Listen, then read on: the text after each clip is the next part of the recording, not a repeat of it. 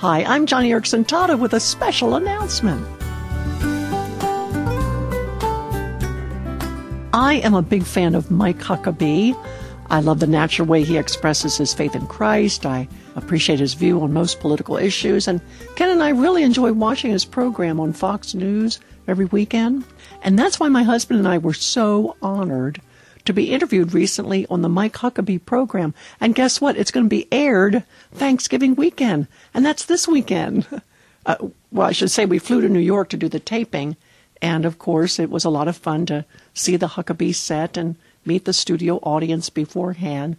There were two of his producers standing there, a couple of other guests, some staff people. And right before the taping, well, I just thought we should take a moment to pray, not only with the governor, but for him.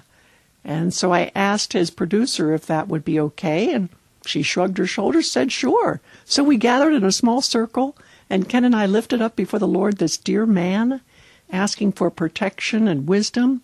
We especially asked that God would increase his favor and influence in the media and in politics. There aren't many Christian men who are as articulate as Mike Huckabee when it comes to expressing Christ centered values and a biblical worldview for these changing times, but the governor certainly is. During the interview, Huckabee asked Ken and I about our marriage, about my battle against cancer, and about the ministry of Joni and Friends. And what was neat is that he gave copies of my booklet on breast cancer to everybody in the studio audience. Oh, and by the way, if you know someone who's dealing with cancer, then visit joniandfriends.org and find out more. All this to say, I was able to talk so freely about my faith in Christ. And the Mike Huckabee Show is such an easy place to talk about the Lord, which is amazing because it is one of the most popular shows on the most popular cable news network.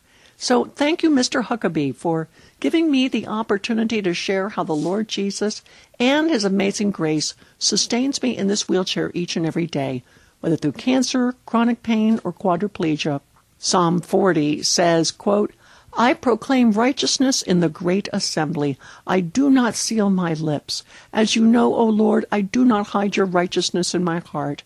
I speak of your faithfulness and salvation. I do not conceal your love and your truth from the general assembly. Well, I think that's what you'll see this weekend when you watch the Mike Huckabee show on Fox News. And I think it's very telling that the producers decided to schedule our interview on Thanksgiving weekend. Because no matter what disables you, whether you are handicapped by a difficult job, a marriage, or whether you feel crippled or limited by other life circumstances, we have so much to be thankful for.